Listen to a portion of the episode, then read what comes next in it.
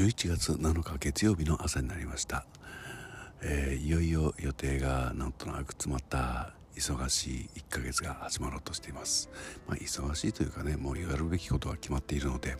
えー、ひたすら気ぜわしくなるかな。やんなきゃやんなきゃという決まったことをどんどんこなしていかなきゃいけないという忙しさだと思うんですけれども新たに何かを決めなきゃ作んなきゃとかいうことは特にうんとあれか。